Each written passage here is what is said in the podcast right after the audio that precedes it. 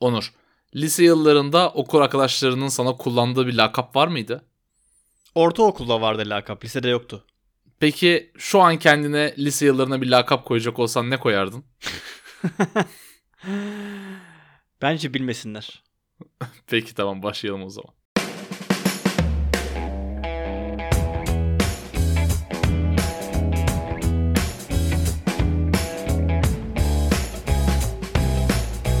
Çok merak ettim. Ortaokuldaki lakabın neydi? Ortaokulda bana Toraman diyorlardı abi. Neden? O zaman çünkü saçlarım tam olarak İbrahim Toraman gibiydi Ha. önleri. evet doğru. Bir de ortaokuldayken hep halı saha maçlarında falan defans oynuyordum. O yüzden böyle Evet. İbrahim Toraman'dan hep Toraman Toraman diye kalmış. Evet doğru. Bana da Arda diyorlardı. Çünkü bir tane basket koçum sen Arda Turan'a çok benziyorsun derdi.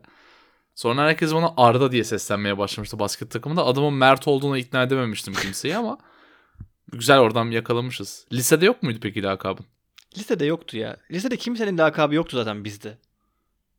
Lise sanki biraz geç zaten. Biz hayat bilgisinden görüp belki biraz gaza gelmişizdir böyle Pikachu, Ortega falan diye ama e, benim de yoktu lakabım.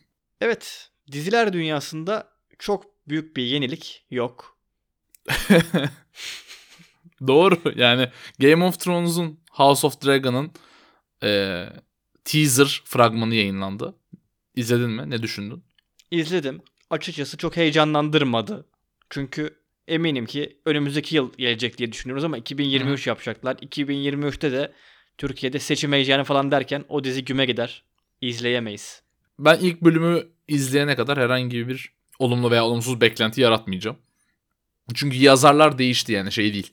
D&D yazmıyor. Game of Thrones'u mahveden insanlar artık bir parçası değil bu evrenin. O yüzden küçük umutlar var. Ama sonuçta prequel dizilerinin de biraz yani beklentileri düşük tutmak gerekiyor. Ee, Foundation çok kötü gidiyor. Onu söyleyeyim. Sanırım hiç konuşmayacağız ileride. Çünkü iptal olup gidecek gibi hissediyorum. Ee, hayal kırıklığına uğradım. Açıkçası benim açımdan öyle bir şey var. Bir de What If final yaptı. Belki ileride What If konuşabiliriz. Marvel konuşmayı seviyoruz. What If demişken Marvel dedin. Disney Plus Türkiye'ye geleceği artık resmen belli oldu. Hatta her an gelebilir. Sitesine girdiğiniz zaman da gelişmelerden beni haberdar et diye Türkçe bir sekme açmışlar. Hani herhalde şey yapacaklar. Geldik. Tabii. 49 TL istiyoruz sizden. 55 TL. O arada bayağı pahalı olacak artık diye düşünüyorum yani. Amazon en ucuzuydu. O da bir zam yaparsa. Abi Hı hı. Netflix alıyoruz. Prime alıyoruz. Hı hı. Disney Plus merak edip alacağız. Ben Beşiktaşlıyım. Eksen aldım. Üzgünüm ama aldım. İçindekileri arada bir izliyorum. Ne izlediğimi belki bir gün konuşuruz. Ee, HBO Max geleceğini söyledi 2022'de. Yani onu da alacağım. Blue TV. Blue TV arada alıyorum. İzleyip izleyip izleyip bırakıyorum sonra. Being İçeriklerinden Connect. bu arada çok memnunum. Çok güzel bence. Özellikle film kataloğu. Gayet tatminkar yani. Ama yani toplayınca 200 lirayı buluyoruz. Ne olacak? Tabii. Ne yapacağız bilmiyorum. Tabii bu Amerika'da yaşanan bir problemdi. E, çünkü çok fazla streaming servis vardı. Hulu vardı. işte HBO, Disney Plus falan benzer bir problemdi. E, orada yani şöyle bir şey var. Bazı çok beklediğiniz diziler geldiği zaman. Bu arada Apple TV Plus var mesela. Unuttuğumuz ki çok kaliteli dizi içerikleri çıkarmaya başladı. E, Ted Lasso'yu buradan bir kez hatırladım. Morning Show'da ikinci sezonu var. Çok iyi dizileri var. E, For All Mankind, See, Hatta Foundation eğer kendini toplamayı başarırsa Apple TV Plus da bayağı sağlam bir kadro oluşturdu. Ee, yani şöyle yapılabilir. Ya izlediğin, izlemek istediğin dizi geldiği zaman mesela Netflix için Stranger Things'e bu. Netflix kötü bir örnek tabii ki ama sadece o aylığına üyelik alıp sonraki ay iptal etmek bir seçenek olabilir. Ya da çok tasvip etmediğimiz ama çokça kullandığımız kaçak korsan gibi mecburen başvurmak zorunda kaldığımız seçenekler. Çünkü yani kimin 200 lirası var dizi izlemeye ayıracak diye sorarım buradan. Bedava izlemek varken. Yani buna ekonomik bir plan sunmalılar yani. Hani ne yapılabilir, ne yapılamaz onun üzerine konuşmak lazım. Ama bunu konuşursak biraz sonra dinleyenler kaçar. Çünkü bizim düşüncelerimiz birazcık gaddar ve sert olabilir. Evet. E, zaten ara ara e, böyle streaming servisler, hafta hafta dizi izlemeler yoksa tek seferde mi izleyelim, binge watchlar, internet üzerinden izlemeler. Bunlarla alakalı yorumlarımızı biz bölümler içerisinde yapıyoruz. Hatta bunları konuştuğumuz bölümümüz de var. E, önceki 41 bölümümüzden bir tanesini dinleyin. Demişken Onur bir şey unuttuk. Allah Allah. Birinci yılımızı kutlamayı unuttuk. Aa evet. Ekim ayında başlamıştık 2020 yılında. Aynen. Yani bir yılı devirdik. 43 bölümle. E, arada atladığımız haftalarla beraber 52'yi bulamadık ama bir yılı devirdik. Bir yıldır ilk bölümden beri bizleyseniz açıkçası çok teşekkür ederiz. E, ortadan dahil olduysanız da teşekkür ederiz. İlk dinlediğiniz bölüm buysa yine teşekkür ederiz. Yani inşallah bir, bir yıl daha dinlersiniz. İnşallah biz yaparız da siz de dinlersiniz. Dinleyen sayılarımızı görebiliyoruz ama kimlerin dinlediğini bilmeyi çok isterdik gerçekten. Hatta böyle birebir iletişime geçelim, sohbet edelim, bir şeyler yapalım. Ama maalesef bizim için sadece sayısınız demek istemiyorum çok kaba olacak ama İstatistik.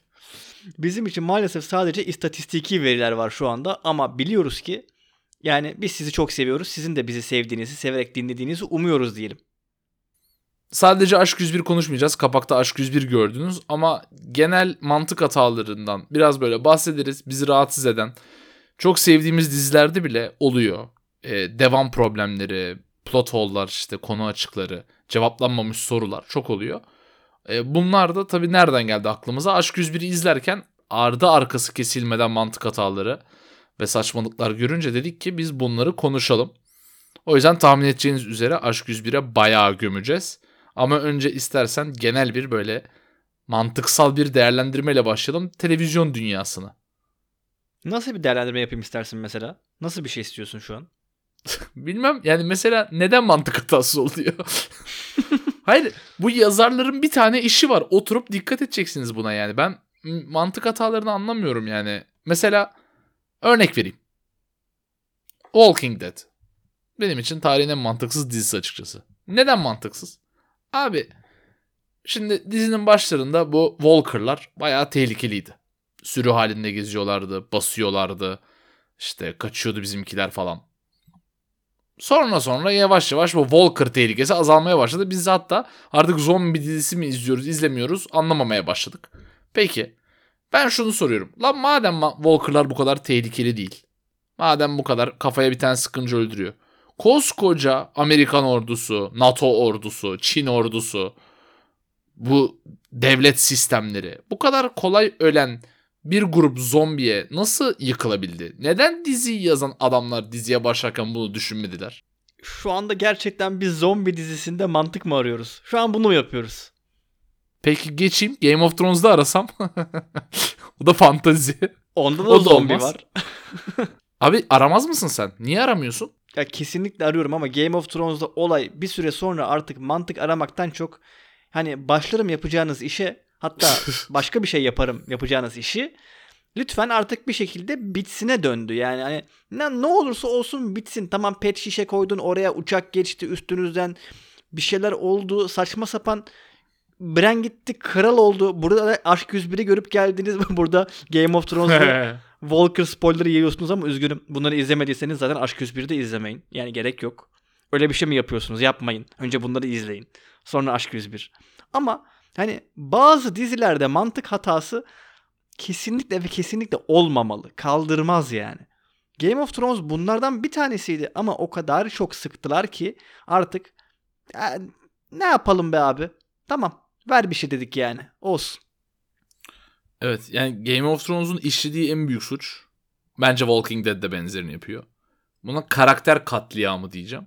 Burada olay şey değil. Hani ha karakter öldürdüler falan değil. Karakterin karakterini öldürdüler. Yani yaşamaya devam etti de bir beden olarak. Hareketleri, davranışları, söylediği sözler hiçbir şekilde o karaktere uygun olmuyor bir süre sonra. Dediğiniz gibi burada Aşk 101 bölümünde bu kadar bu dizilerin derin spoilerlarını vermeye gerek yok ama hani mesela bir Arya sahnesi vardı çok meşhur. Onu söylemeden geçemeyeceğim. Ee, Bu kız bir suikastçı olmak için eğitildi. Böyle körken savaştı falan. Başının derde gireceğini biliyor. Peşinde bunu arayanlar var falan. Bu elleri arkada ıslık çala çala sokağın ortasına yürüyüp böğründen bıçaklanıp bok dolu suya düşüp kalkıp koşup portakalların üzerine atlayıp merdivenlerden yuvarlanıp sonra kılıçla yani neler oldu? Neden siz bu kadar parayı kazandınız? Bu kadar yazarlık yaptınız? Yani Hollywood'un en havalı adamlarısınız. Nasıl oturup böyle bir şey yazabildiniz? Bunları yazarken size eşiniz çocuğunuz demedi mi baba sen ne yazıyorsun diye?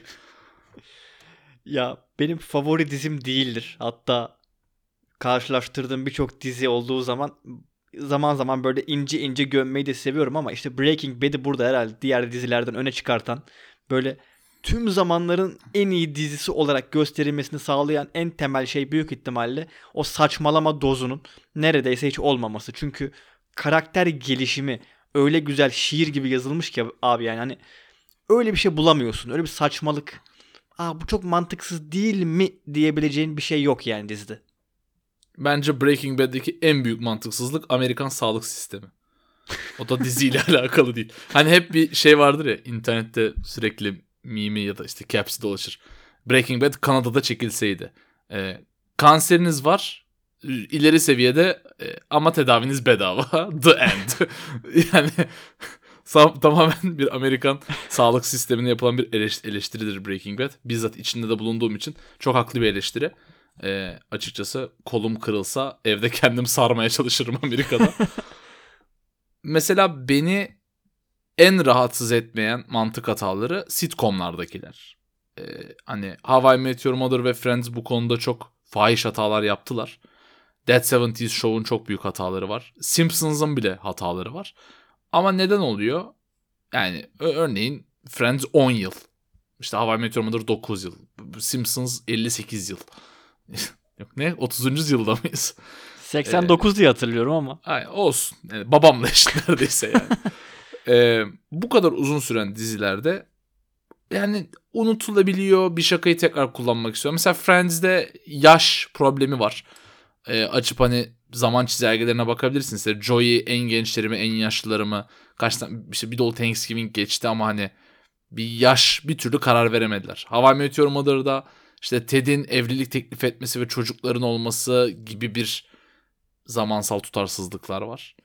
Çok fazla tutarsızlık var. Beni mesela sitcomlarda bu tutarsızlıklar rahatsız etmiyor. Hatta izlemeyi bitirdikten sonra birileri bana söylediği zaman fark ediyorum birçoğunu. Sence neden sitcomlarda bu kadar bizi bunları rahatsız etmezken Walking Dead gibi Game of Thrones gibi dizilerde bu kadar batıyor? Sonuçta ikisini de eğlence için yapmıyor muyuz? Açıkçası ben gerilmek için seyrediyorum bazı dizileri yani. Walking Dead veyahut da hatta Game of Thrones da öyle insanı geren bir dizi sonuçta. Tabii. Yoksa oturup izlemezsin. Ben gerilmek için bir şey izliyorsam o zaman mantık hatasına yer yok. Çünkü o adrenalin düşmemeli. Ama hı hı bir durum komedisi. Yani sitcom deyince durum komedisi. Durum abi yani olay yok, olay akışı yok.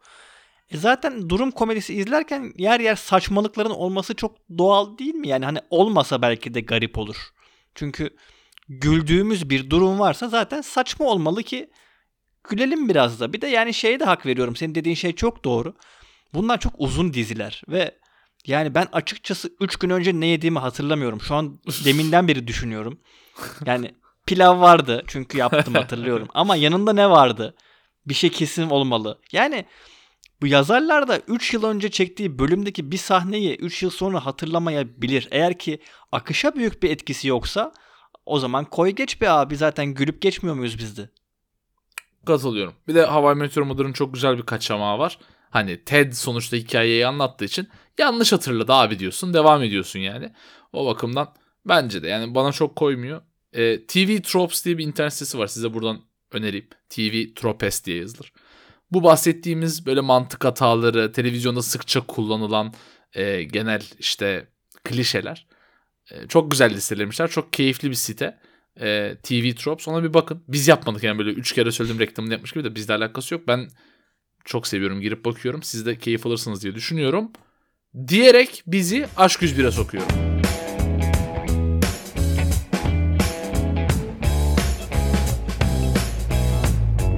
Evet bence yani Netflix'in yaptığı en iyi yerli yapım ki çok fazla yerli yapım yok zaten. Ama çok kötü bitti be abi. çok saçma bitti yani. Bölümle alakalı olsun hadi. Yani saçma bir sezondu. Olay tamamen saçmalıklar silsilesi olarak gelişti. Maalesef. Maalesef. Ee, anlamadıysanız spoiler vereceğiz. Ama iki sezonluk dizi zaten. Spoilersız bir değerlendirmesini yapamayız. Ee, birinci sezondan sonra umudum çok yüksekti. Çünkü birinci sezonda da mantıksızlıklar vardı. Ve özellikle 90'larda, 90 sonlarında lise hayatını yaşamış insanların belirttiği çok büyük açıklar vardı. Kabul. Ama yani ben 99'a 4 yaşındaydım. O yüzden yani beni çok bağlamadı bunlar. Ben abi oradaki o arkadaşlık, karakterler arasındaki kimya, harika müzikler e, ve ortam, muhabbet çok keyifli bir ilk sezondu. İkinci sezondan umudum çok yüksekti. Ama bence şöyle oldu. Birinci sezonda yazarlar ya da bir yazar e, hani ulan bu kadar mantık hatası vardı bunu izleyenler göz ardı etti yine çok sevildi dizi. Biraz dozunu attı, arttırsam bence sıkıntı olmaz diye düşündü. Biraz daha fantazi bir şeyler yazmaya başladı. İşte o halbuki limitteymişiz. O mantıksızlık dozu bir tık arttığı anda dizi bitti benim için. Yani ilk sezon mantıksızlıklar daha doğrusu gözümüze çok batacak şekilde sunulmamıştı diyelim. Hani vardı evet dikkat edilmeyen şeyler vardı. Döneme uygun olmayan bazı şeyler böyle küçük küçük vardı ama güzeldi be abi. Yani güzel bir lise dizisiydi. Gelişimi güzeldi. O isyankarlığı, asiliği anlatan tavrı güzeldi dizinin. Ama ikinci sezonda yani biraz sonra böyle önüme birkaç şey yazdım ki genelde yazmam. Hiçbir Hmm. şey yazmam. Genelde sen yazarsın. Bu kez ben Evet. yazdım. Ee, birkaç şeye değineceğiz. Yani şey gibi olmuş. İlk sezonunu yazmışlar. ikinci sezonunu son bir aya bırakmışlar gibi. Yani Evet. hani ödevleri hep öyle yapardık ya. Kolay bir ödevse son güne bırakırdık. Zaten yaparım ben bunu diye. Sonra mal gibi bir şey çıkardı ortaya. Yani bu da onun gibi olmuş. Yani diziyi izlerken aklıma Britney Spears geldi sürekli. Çünkü o toksik. Toksik ne abi? Yani o zamanlar bir tek Britney Spears'ta vardı o laf. Kimse kullanmazdı. Türkiye'de hiç kullanılmazdı zaten. Sadece Number One FM'de o hostes kadını görmek için açardık. Yoksa başka bir alakamız yoktu yani. Dizi hakkında geçen haftada kısaca bahsettiğimizde daha önce lise dizi bölümünde de konuştuğumuzda şunu demiştik. Hatta sen demiştin hani iki sezon sürdüğü için mutluyuz. Çünkü genelde uzadıkça laçkalaşıyor diziler. Hani böyle kompakt bir hikaye anlatıp bize sunulmasını biz çok seviyoruz dizilerin. Aşk 101 çok büyük bir istisna oldu benim için. Sanki bir sezona daha ihtiyacı varmış dizinin. Sanki biraz daha adımlarını emin atmalıymış yazarlar. Biraz daha nefes aldırmalıymış diziye. Yani bak sakızdan fal çıkar, oyuncak çıkar. Bir tane daha sakız çıkabilir. Küçükken vardı. Yapıştırma kağıtları çıkar. Her şey çıkar ama ikinci bir müdür çıkmaz. Abi çıkmaz. Yani biz ilk sezonu seyrettiğimizde bu Necdet, Bok Necdet müdürdü. Okul müdürüydü. İkinci sezon başladı bir müdür daha çıktı karşımıza. Sonra anladık ki Necdet meğersem müdür değilmiş. O adam kimdi? Yani Necdet ne bok? O öbür adam kim? Acaba bizim zamanımızda şey vardı. Bazı liselerin bir kısmı süper liseydi. Bir kısmı Anadolu Lisesi'ydi. Acaba Necdet süper lise müdürü de öbürü Anadolu Lisesi müdürü müydü? Neydi? Öbürü niye kovuldu? Necdet nasıl müdür oldu? Müdür yardımcıları nasıl her gün değişebiliyor? E, herhangi bir cevabım yok. E, teorim var. Şöyle düşünüyorum. Yazarlar birinci sezonu unuttu. Ciddiyim. Ya da birinci sezonu yazanlarla ikinci sezonu yazanlar aynı değildi. İkiyi yazanlar biri izlemedi. Çünkü mesela bu yetişkinlik halleriyle birinci sezonda gördüğümüz sahneler de birbirinden çok alakasızdı. Şimdi bir hapishane sahnesi vardı. Mert Fırat onu saçma sapan açıkladı. Bu çocukların geleceği bu kadar parlak değildi mesajı verildi. Bir tablo üzerine ağlandı. Sinan öldü diye düşündük falan. Bize güzel yollar yapıldı. Sonra ikinci sezonda 5 tane inanılmaz başarılı insan hayatlarında çok mutlular. Mutlu mesut yaşıyorlar. Her şey güllük gülistanlık toz pembe devam ediyoruz hayata. E ne oldu abi birinci sezon ağlıyordunuz lan. Şimdi burada da hep üniversite sınavına bağlanıyor olaylar. Yani bir anda üniversite sınavı gündem oldu. E bizimkiler asi zaten senin söylediğin gibi. Biraz karşılar böyle. Tamam sınava karşısın. O zaman öyle bir son yarat ki her şey sınav değil abi. Yani sınava girmeden de adam olabilirsin, başarılı olabilirsin sun bize. Zaten dizi ilk sezonundan itibaren oraya gidiyor. Yani bu çocuklar asi, özür bile dilemiyorlar. Otoriteye karşılar. Otoriteye karşıysan merkezi sınav değil mi? ÖSYM, ÖSS. Ona da karşılar. Sokma bu çocukları ama yıllar sonra gördüğümüz zaman hepsini bize başarılı göster ki hakikaten sınavın saçma bir olay olduğunu anlayalım. Ulan bu çocuklar bir anda tamam abi bir sınava giriyoruz dedi. Hepsi tıpış tıpış sınava girdi. Hepsi baktık ki başarılı olmuşlar ama diziden anlaşılan şu ki ne kadar isyan edersen et o sınava seve seve gireceksin. Yoksa başka bir şey olmuyor. Yani dizinin vermek istediği mesaj şuymuş. Türkiye'de adam olacaksan sınava gireceksin. ee, yanlış değil. Bence de öyle maalesef sistemimiz bu. Ama dediğin gibi bu diziden başka bir mesaj beklerdim. Mesela Osman. Bence Osman bir bu arada. Osman demişken bir parantez açayım. Bu eşcinsellik mevzusu. Yani 99 yılında Türkiye'de henüz eşcinsellik icat edilmemiş miydi de bunu diziden çıkardık. E, 2021 yılında Türkiye'de eşcinseller vardı. 99 yılında lisede eşcinsel bir karakter olamaz mıymış? E, bu çocuğun böyle bir aşk hikayesi yazılamaz mıymış? İlla Osman'ın eşcinsel olmadığını göstermek için bir tane yeni bir karakter getirmeye gerek var mıymış? Biz bu kadar Netflix'e uluslararası dizi çekerken diziye eşcinsel karakter koyamayacak kadar omurgasız ve korkak bir millet miyiz? Bilmiyorum. Parantezi kapadım. Osman'ın bütün hikayesi çocuğun ağzı laf yapıyor. Esnafla da, patronla da, müdürle de çok iyi anlaşıyor. Altındaki adamları iyi organize ediyor. Bu herifin vermesi gereken mesaj şuydu. Bu kadar iyi sosyal becerilerin varsa, bu kadar ağzın laf yapıyor, kafan çalışıyorsa sen sınava girsen de girmesen de iyi bir organizatör, iyi bir şirket patronu, iyi bir yönetici olabilirsin olmalıydı. Ama ne oldu? Osman sınava girdi, sınavı kazandı, gitti yat aldı. Yani sınavsız olmuyor muydu? Osman dediğimiz adam sınava girmese bu dünyada başarılı olamayacak mıydı? Eğer olamıyorsa biz niye izledik bu diziyi? Osman kesinlikle üzerine yani diziyi üzerine kurmak diye bir tabiri vardır ya bu dizi maalesef ki ve maalesef ki Sinan denen garip çocuğun üzerine kuruluydu. Biz hep Sinan'ın ölmesini bekledik. Çünkü bu dizide Sinan ölmeliydi. Ölmedi. Kesinlikle. Ama madem öldürmeyecektin o zaman diziyi biraz daha Osman'ın üzerine kurabilirdin. Çünkü ilgi çekici karakter şimdi bakıyorsun Kerem ilgi çekmiyor mal gibi herif yani. Aynen. Işık biraz sonra ışığa küfür edeceğim. Evet. Yani ışığa ettiğim küfür cinsiyetçi bir küfür değil. Yani ışığın kendisine edeceğim. Biraz sonra edeceğim. Yani kimin üzerine kurulabilir? Eda mı? Hayır tabii ki değil. Asla ve asla. Lütfen Eda'yı bir daha konuşmayalım hatta yani. Hani Eda hayatımızdan çıkabilir şu anda.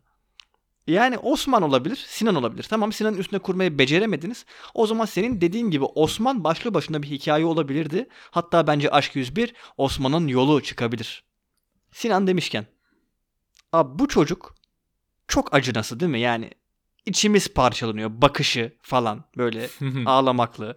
Çok kötü durumu. Çok fakir, yoksul. Ailesi hiç sevmiyor. Abi bu çocuk bebekte yalıda oturuyor be. Yani denize uyanıyor lan. O yalının yalıyı satsa yani dedesi imza atsa o yalıyı satsalar o yalının fiyatıyla bütün okulu satın alır. Okuldaki herkesi satın alır. Beni alır ben şu an podcast'ı bırakırım yani gider Sinan'a çalışmaya başlarım. Sinan'ın torunları da bunu yapmaya devam eder. Sinan niçin bu kadar sünepe oldu? Benim Sinan'la alakalı bir başka sorum daha var. Çünkü senin sorduğun soruların cevabı yok bende. O yüzden ben de cevabı olmayan soruları sormaya devam edeceğim. Şimdi Sinan e, Kemal hocanın yanında kaldığı zaman koltukta kitap okurken uyuyakaldı. Sonra kitaba zoom in yaptık. Kitap böyle koçlukla alakalı, basketle alakalı bir şeydi diye hatırlıyorum. Abi burada hani çocuk bu çocuk kitap okuyor diye gösterdik de ben mesela izleyici olarak oradan şunu anladım. Özellikle bu Kemal'in İzmir'e gitme muhabbeti çıktığında hani bu çocuk da hani Kemal'le beraber gider, böyle bir şey öğrenir. Üniversite dışından kendine bir yol çizer. Belki işte Kem- Kemal'in yardımcılığını yapar, bir şey yapar. Hani bunlar böyle abi kardeş beraber büyürler. Üniversite sınavına da ihtiyacı kalmaz. Bak herkesin üniversite sınavına ihtiyacı kalmayacak bir yol var. Eda konuşmayacağız dedik ama kusuruma bakma. Ee, e, kız sanatçı. inanılmaz bir sanat yeteneği var. Sanat okuluna gitti. Sanat sınavlarına girecekti. Sonra New York'a gitmiş okumuş. E, ama ÖSS'ye eşek gibi çalıştı girdi. Yani sanatıyla değil de biyoloji öğrenerek res- ressam oldu aslında. Peki belki hayatın gerçeği budur. Kerem ilk yüze girdi. Hiçbir açıklaması yok. İlk yüze sokmayın abi. Gerek var mı? 15 bininci olsun. ikinci öğretimden avukatlık okusun. Oradan yırtsın. Bir yerlere gelmeye çalışsın çocuk. İlla Türkiye'nin en iyi hukuk fakültesine girmeye gerek var mıydı? Başka türlü avukat olunmuyor mu bu ülkede? Son karakterde Işık sana paslamadan. Işık ne yaptı bilmiyorum. Işık'ın ne iş yaptığını öğrendik mi? Işık bu dizinin Chandler'ı veya Barney'si mi? ne iş yaptığını asla bilmiyoruz. Hakikaten hatırlamıyorum. Işık'ın iki sezon boyunca biz gelecekte ne yaptığını öğrendik mi? Bu dizinin ana karakteri ne bok oldu? Işık. Işık gerçekten yani oynayan kızı çok seviyorum. Çok şeker bu arada. Işık hakikaten şeker bir kız olmuş. Ama çok sikim sonik bir karakter yapmışsınız Işık yani. Açıkça konuşmak gerekiyorsa ilk sezondaki Işık mükemmeldi. İkinci sezondaki Işık çok kötü. Yani kız sürekli o Paranormal Activity filminde böyle bağıran tipler vardır ya böyle gözü yaşlı ama kıpkırmızı. Hep o şekilde siktirin gidin diye bağırıyor ona buna bağırıyor. Ya bunların hepsi köpek olmuş müdür için sen bunları da atar yapıyorsun atar gider.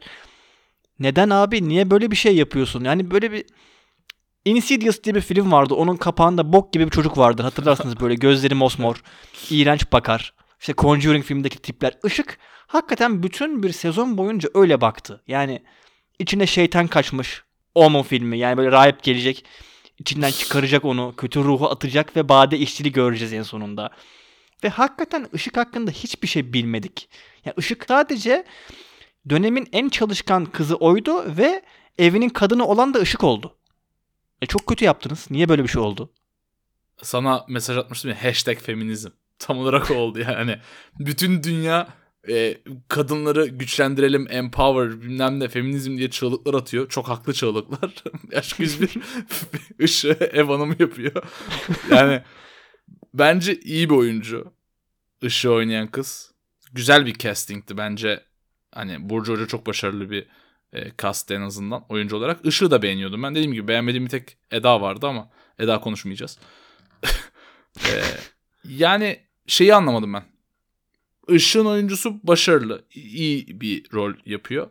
Neden ikinci sezonda sanki hani yabancı dizilerde şey vardır ya aktör hamile kalır. Hamile kaldığı için böyle 3 hafta diziden ayrılması gerekir. Ya da e, işte sahnelerinin tamamı yatakta çekilir. Veya işte çanta olur önünde. Bir şekilde saklarlar oyuncuyu.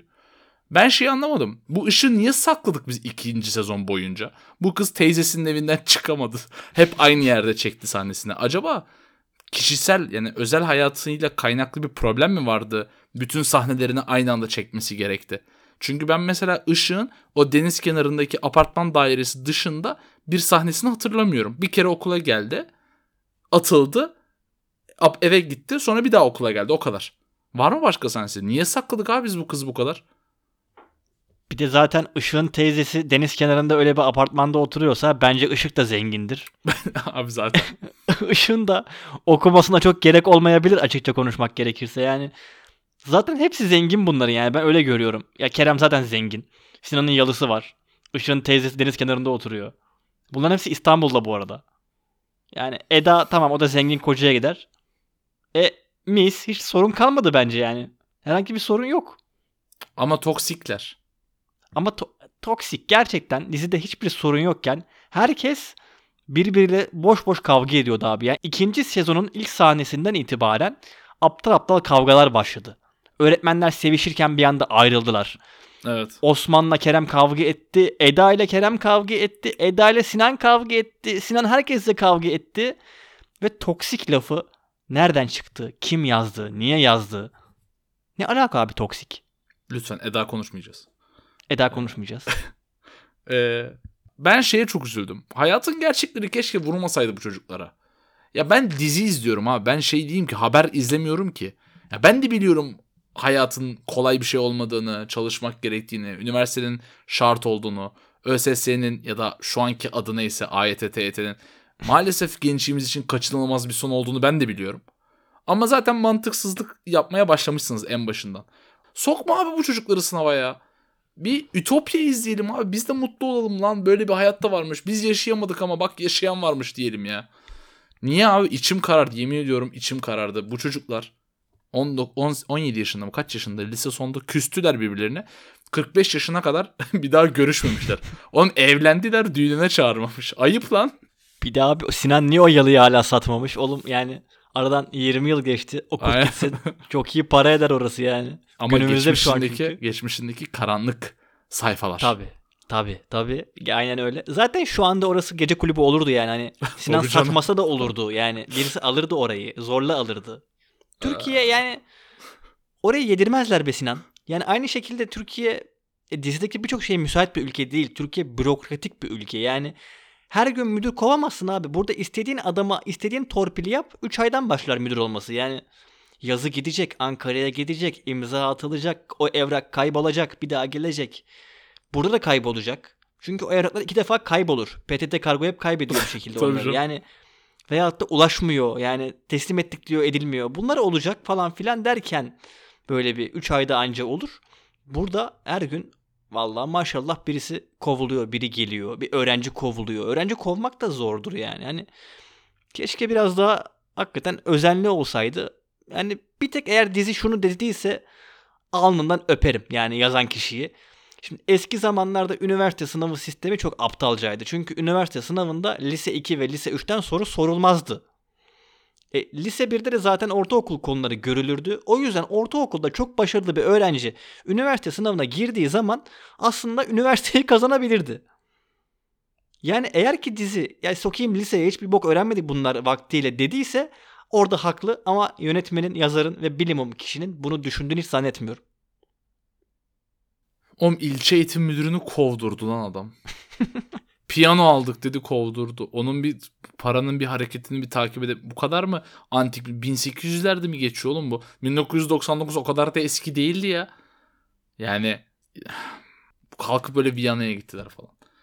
Elif'le o kadar yıl konuşmuş. Viyana'dan ev almış ama kızı görmemiş falan. E, ilginç yani, yani diziler bana her şeyi böyle teker teker ince ince anlatsın istemem. Eklemem de dizilerden böyle bir şey. Bunu yapan dizileri de sevmem. Ben araları boşlukları doldurmayı severim. Ama doldurulamayacak bir boşluk bırakıyorsanız bu kadar mantıksızlığa bir şekilde kendi kendimize bir sebep arıyorsak belki ortaokulda iyilerdir. Belki böyledir. Belki de şöyle olmuştur falan diye. Ee, belki ileride Sinan anlatıyordur da bu hikayeyi. Sinan yanlış hatırlamıştır falan. Aslında hakikaten Sinan gözünden Hawaii Meteor Mother yani dizi baktığın zaman. Ciddiyim yani. Anne ışıkmış. Ee, işte kapısını çaldı falan. And that kid is Hawaii Meteor Mother.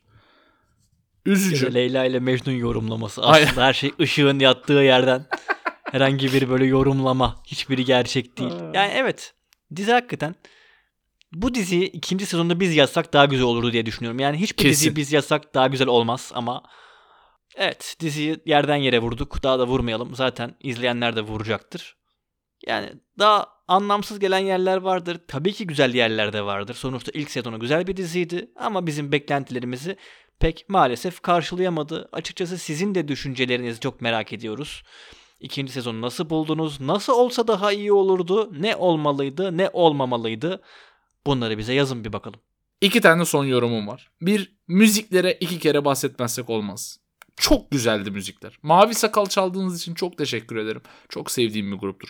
90'lar çocuğu olmasam da tam 90'larda doğdum ama e, çok güzel müzikleriniz vardı. Hakikaten kim seçtiyse müzikleri helal olsun. İkinci şeyim de yorumum.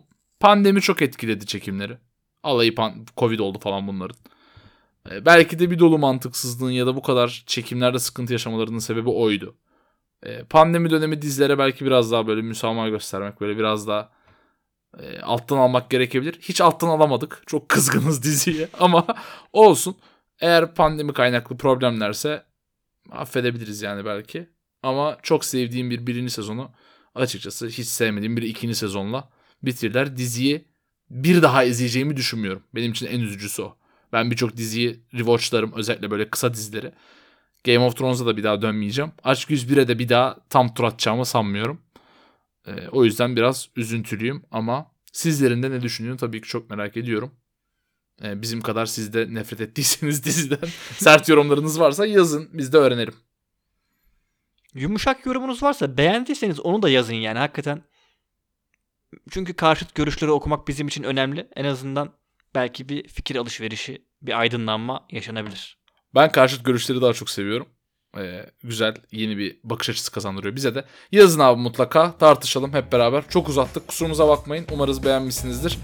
Haftaya gelip gelmeyeceğimiz belli değil. Ben çok karışığım bu aralar. Kusuruma bakmayın. Ee, gelirsek inşallah dinlersiniz diyelim. Kendinize çok iyi bakın ve hoşçakalın. Hoşçakalın.